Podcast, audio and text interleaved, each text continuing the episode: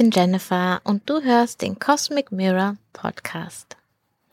Heute mit einer Folge, bei der ich tatsächlich nicht genau weiß, wo lang sie uns führt, denn in der letzten Woche ist so viel passiert, äh, rein kosmisch gesehen und es hätte auch so viel zu berichten gegeben, aber irgendwie, ich habe am letzte Woche Montag angefangen, eine Folge für dich aufzunehmen und habe irgendwie nicht das alles so packen können, wie ich das wollte. Und dann hatte ich selber so eine, eine niedrige Energie, dass ich äh, einen Tag nach der Arbeit einfach nur geschlafen habe. Und das war auch bitter notwendig. Und ich hatte in der Woche aber auch super tolle Aha-Momente, an denen ich so Feuer und Flamme war. Bloß war ich leider gerade nicht in der Situation, dass ich mich jetzt hätte hinsetzen können und ähm, das alles irgendwie runterschreiben und, und damit äh, planen können, sondern ich war gerade äh, auf der Arbeit, also auf meiner anderen Arbeit. Und äh, ja, das war das. Und dann hatte ich nochmal so einen Moment, wo ich total gut im Fluss gewesen wäre, aber auch nicht konnte. Also das hat mich die letzte Woche ganz schön beschäftigt. Ähm, ich habe allerdings ähm, zwei Instagram-Beiträge äh, geschrieben, beziehungsweise hätte ich einen Text geschrieben für die Zora. Ähm, die macht immer äh, Rituale zum Neu- und Vollmond. Äh, ich verlinke sie dir unten mal, dann kannst du dir mal ihren Kanal anschauen. Ähm, und dazu hatte ich einen Text für den Vollmond geschrieben und aus dem wurde dann auch noch ein Beitrag für Instagram, also aus einem Teil davon natürlich nur. Und ich hatte was zu Merkur geschrieben. Und ich will jetzt einfach nochmal auf die beiden Dinge eingehen. Also weil das ja wiederum das ist, woher wir jetzt kommen. Und in Verbindung mit der Saturn-Uranus-Folge ähm, ist das dann ganz gut eingebettet. Und dann sind wir wieder ähm, up-to-date sozusagen. Okay, also als erstes hatten wir natürlich am Montag die Sommersonnenwende und die wird auch gekennzeichnet dadurch, dass die Sonne in das Tierkreiszeichen Krebs kommt. Und welcher Planet ist verantwortlich für das Zeichen Krebs? Das ist der Mond. Oder Mond. Ich wollte es ja immer ohne den Artikel sagen. Es fällt mir schwer tatsächlich an manchen Stellen. Okay, also Mond. Es geht um Mond. Und vielleicht äh, hast du schon öfter mal den Podcast gehört und hast mich erzählen hören, dass Mond auch mein Jahresbegleiter ist. Und da haben nochmal ganz viele, ganz viele Ding, Ding, Ding, Ding, Ding, Klick, Klick, Klick, Klick, Klick in meinem Kopf. So musst du es dir ungefähr vorstellen. Und ähm, genau, wir sind noch im Zwillinge-Mondzyklus, aber ich habe ein paar Sachen vor zum Krebs-Mondzyklus. Genau. Ich bin aber noch am Sortieren. Okay, also das war Nummer eins. Das heißt, alles, ähm, wo der Mond jetzt durchwandert, schon wieder der Mond, ähm, alle Zeichen, durch die Mond jetzt wandert, ähm, also und alle Aspekte, die Mond jetzt macht, die haben nochmal eine besondere Gewichtung jetzt im Moment. Allein dadurch, dass Sonne in, im Haus von Mond sich befindet. Okay, dann hatten wir Merkur direkt am Mittwoch. Und ich fand diese Rückläufigkeit von Merkur sehr interessant, muss ich sagen. Auch sehr intensiv. Ich hatte es für mich sehr als wirklich nach innen gerichtete Zeit wahrgenommen, in der ich sehr wenig nach außen machen konnte, was mich auch wiederum auf einer gewissen Ebene frustriert hat. Aber am Mittwoch war ich so ganz mit mir im Frieden, weil mir klar war, oder weil ich auch schon ein paar Tage vorher so erkannt habe, dass alle die Prozesse, die ich in mir gerade bewege, alles, worüber ich reflektiere, dass das total wichtig ist und dass mir das letztendlich hilft, ähm, ein anderes Level zu haben. Es ist so, als hätte ich eine viel tiefere Einsicht in, in viele Dinge auf verschiedenen Ebenen und könnte deswegen oder kann deswegen viel klarer vorwärts gehen, als hätte ich für, für alle möglichen Dinge ein tieferes Verständnis entwickelt, das mir jetzt eine, eine intensivere, authentischere, stärkere Verkörperung ermöglicht. Und das ist sehr gut möglich, dass das auch mit Jupiter noch zusammenhängt, denn der ist auch rückläufig seit letzter Woche Sonntag. Und das waren gerade die Katzen, falls du da eben was rumpeln gehört hast. Ja, Jupiter und Merkur haben sich jetzt die ganze Zeit äh, oder befinden sich auch sogar noch per Zeichen im Spannungsaspekt zueinander.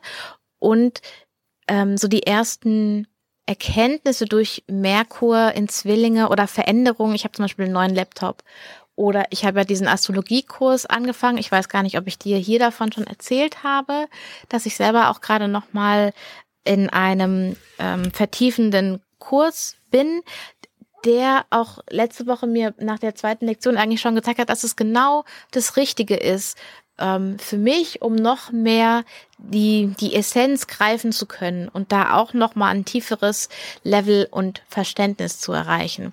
Also das ist auf jeden Fall was, was ähm, Merkur mir da gebracht hat oder diese Rückläufigkeit und für den ganzen Prozess. Wie möchte ich arbeiten? Was gehe ich an? Äh, wie kann ich dir weiterhelfen? Wie teile ich Dinge mit dir? Wo teile ich Dinge mit dir?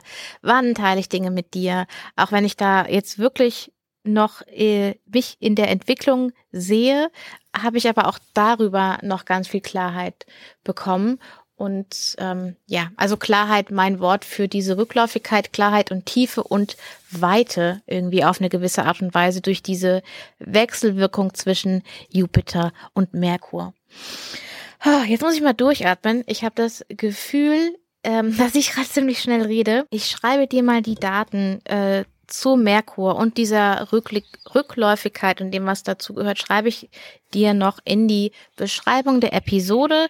Und du kannst natürlich sehr gerne auch auf Instagram schauen, at cosmicmirror.astro. Da gibt's einen Merkur-Beitrag und da habe ich auch noch mal im Detail was dazu ähm, geschrieben, wie diese Rückläufigkeit funktioniert. Okay, lass uns weitergehen zum Vollmond in Steinbock. Dieser Vollmond war am Donnerstagabend und ich habe mir da erstmal angeschaut, wie denn der Neumond in Steinbock war. Und ich habe ziemlich viele Parallelen festgestellt tatsächlich. Ähm, einerseits war Venus mit äh, eingebunden in die Energie, dann äh, Mars, Saturn, Uranus hatten da auch eine ganz große Rolle gespielt, bloß dass sich seitdem äh, jeweils der Aspekt weiterentwickelt hat. Also Mars war mit Uranus damals und dadurch auch natürlich im Quadrat zu Saturn und jetzt ist Mars gegenüber von Saturn und im Quadrat zu Uranus. Also eine total spannend, dass es genau so eine so eine Viertel, so eine Quadratbewegung quasi ist, die, um die das Ganze ergänzt ist. Ich, ich sehe es so gerade in meinem Kopfbild ich vor mir, ich weiß nicht, ob es dir jetzt was sagt, aber dass diese, diese Spannung von dieser Aktivität und von dem, ja, wir wollen das Neue jetzt rausbringen, wir wollen anfangen, wir wollen es loslegen, das war so die Energie vom Jahresanfang, ja, so die einzelnen Schritte zu machen. Und ähm, jetzt geht's eher darum, zu gucken, okay, welche Schritte sind dann jetzt wirklich sinnvoll und ähm, es geht nicht nur darum, alles Mögliche zu machen, zu machen, zu machen, sondern es geht auch darum, darauf zu schauen, dass du auch noch lebst, ähm, dass du, dass du auch Dinge in deinem Leben hast, die dich nähren, die dich unterstützen, aus denen du Kraft schöpfen kannst. Also es geht ähm, um das Thema Balance immer bei einem Vollmond, äh, aber hier halt äh, insbesondere um die Balance zwischen äh, sein und Tun, zwischen etwas für dich tun und etwas im Außen tun. Ähm, denn nur wenn du quasi eine äh, aus dem Vollen schöpfen kannst, dann bist du auch richtig hilfreich im Außen.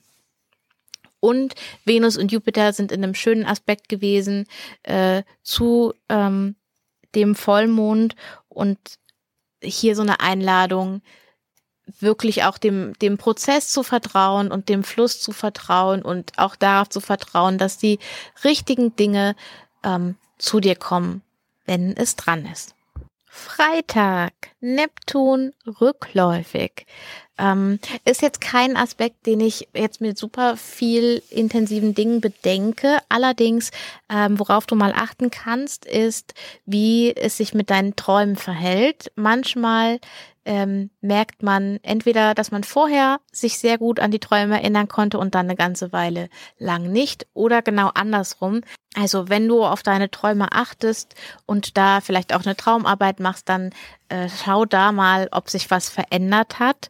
Und ansonsten ist Merk ach Quatsch, Neptun rückläufig ähm, so ein bisschen wie ein Schleier, der zurückgezogen wird. Ähm, und das wird sich dann aber erst über die nächsten Monate zeigen. Vielleicht eine Aufklärung von Dingen, ähm, die in den Medien waren, äh, von denen man dachte, dass sie wahr sind, aber die doch anders sind und so weiter. Also ähm, genau, das werde ich hier nur am Rande sagen. Und das letzte Ereignis von äh, heute sogar, das ist Venus in Löwe. Oh ja. Venus in Löwe. Ich habe ja schon erzählt, dass ich ein totaler Fan von der Venus in Löwe Energie bin.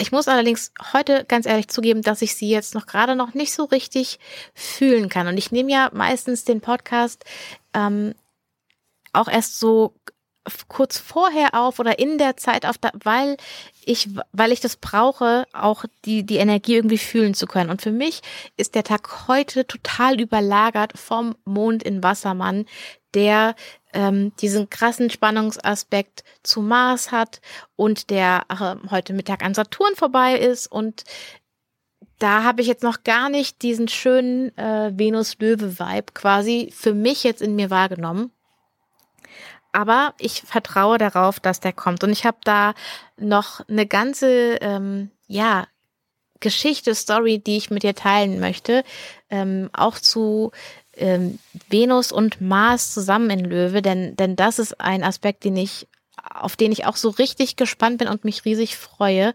Ähm, die kann ich allerdings heute nicht mit dir teilen, weil ich einfach noch nicht die da so in die Tiefe getaucht bin und ähm, das möchte ich unbedingt vorher machen. Und dann muss ich mal schauen, ob ich das vielleicht sogar zuerst mit ähm, meinen äh, Frauen aus der Venusreise teile und dann auf dem Podcast. Also du wirst auf jeden Fall davon erfahren und du wirst auf jeden Fall davon hören.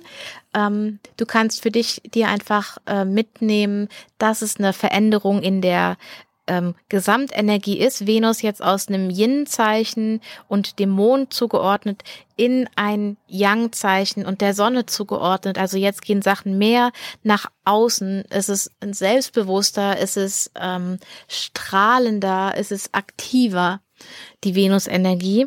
Und ähm, ja, auf jeden Fall super spannend. So, und jetzt überlege ich gerade, ob ich hier einen Cut mache an dieser Stelle und die andere und das als zwei Folgen ähm, vielleicht hochlade. Dann können die, die einen Rückblick haben wollen, sich einen Rückblick anhören und die, die sagen, nee, sag mir mal, was nächste Woche passiert, hören sich das an. Ich glaube, so mache ich das. Deswegen, erzähl mir doch mal jetzt im Rückblick, wie war die letzte Woche für dich?